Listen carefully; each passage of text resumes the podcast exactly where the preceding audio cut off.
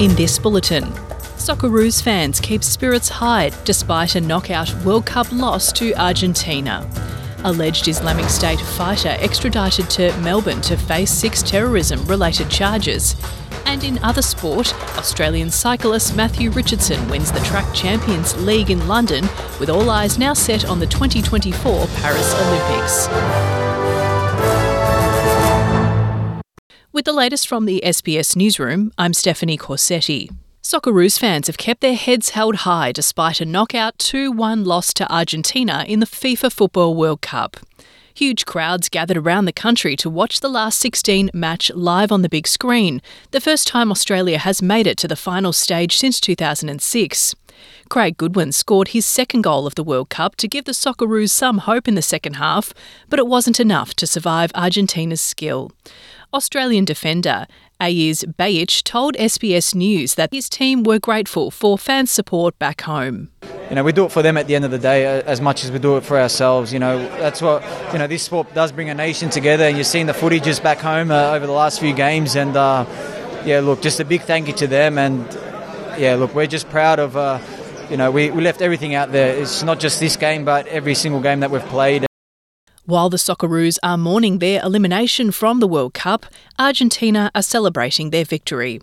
Superstar player Lionel Messi gave it his all for his last ever World Cup, scoring the opening goal and commencing the side's push against Australia's determined defence. But it wasn't a simple victory over the Australian side, with the Socceroos scoring a goal in the second half in an attempt to fight back.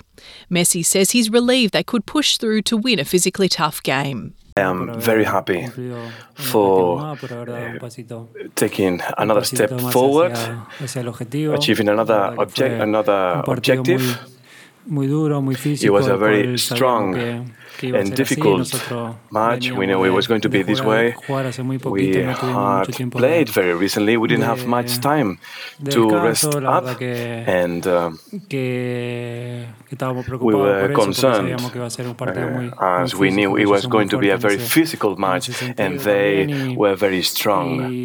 Alleged Islamic State fighter Neil Prakash has been extradited to Melbourne and charged with six terrorism related offences. Australian Federal Police have released footage of Mr Prakash being escorted across the tarmac of Melbourne Airport after being flown from Darwin overnight.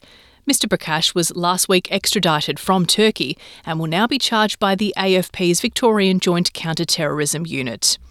Mr Prakash's case was heard before the Melbourne Magistrates Court shortly after midday on Sunday for a filing hearing. He has made no application for bail. To finance news now, the Reserve Bank is preparing to hand down its final cash rate decision for 2022, with at least one more hike broadly expected. Another 25 basis point increase will take the rate to 3.1%, meaning a further squeeze for mortgage holders. HSBC chief economist Paul Bloxham says the tight job market and soaring inflation was enough to deliver one more hike for the year, but suspects this will be the last as retail figures reveal signs of a consumer slowdown. The central bank board will convene to make its decision for December on Tuesday. In other sporting news, a late burst of speed from Matthew Richardson has seen the Australian win cycling's Track Champions League. Richardson somehow beat Dutch rival Harrie Lavreysen on the line to win the fifth and final round at London's Olympic Velodrome.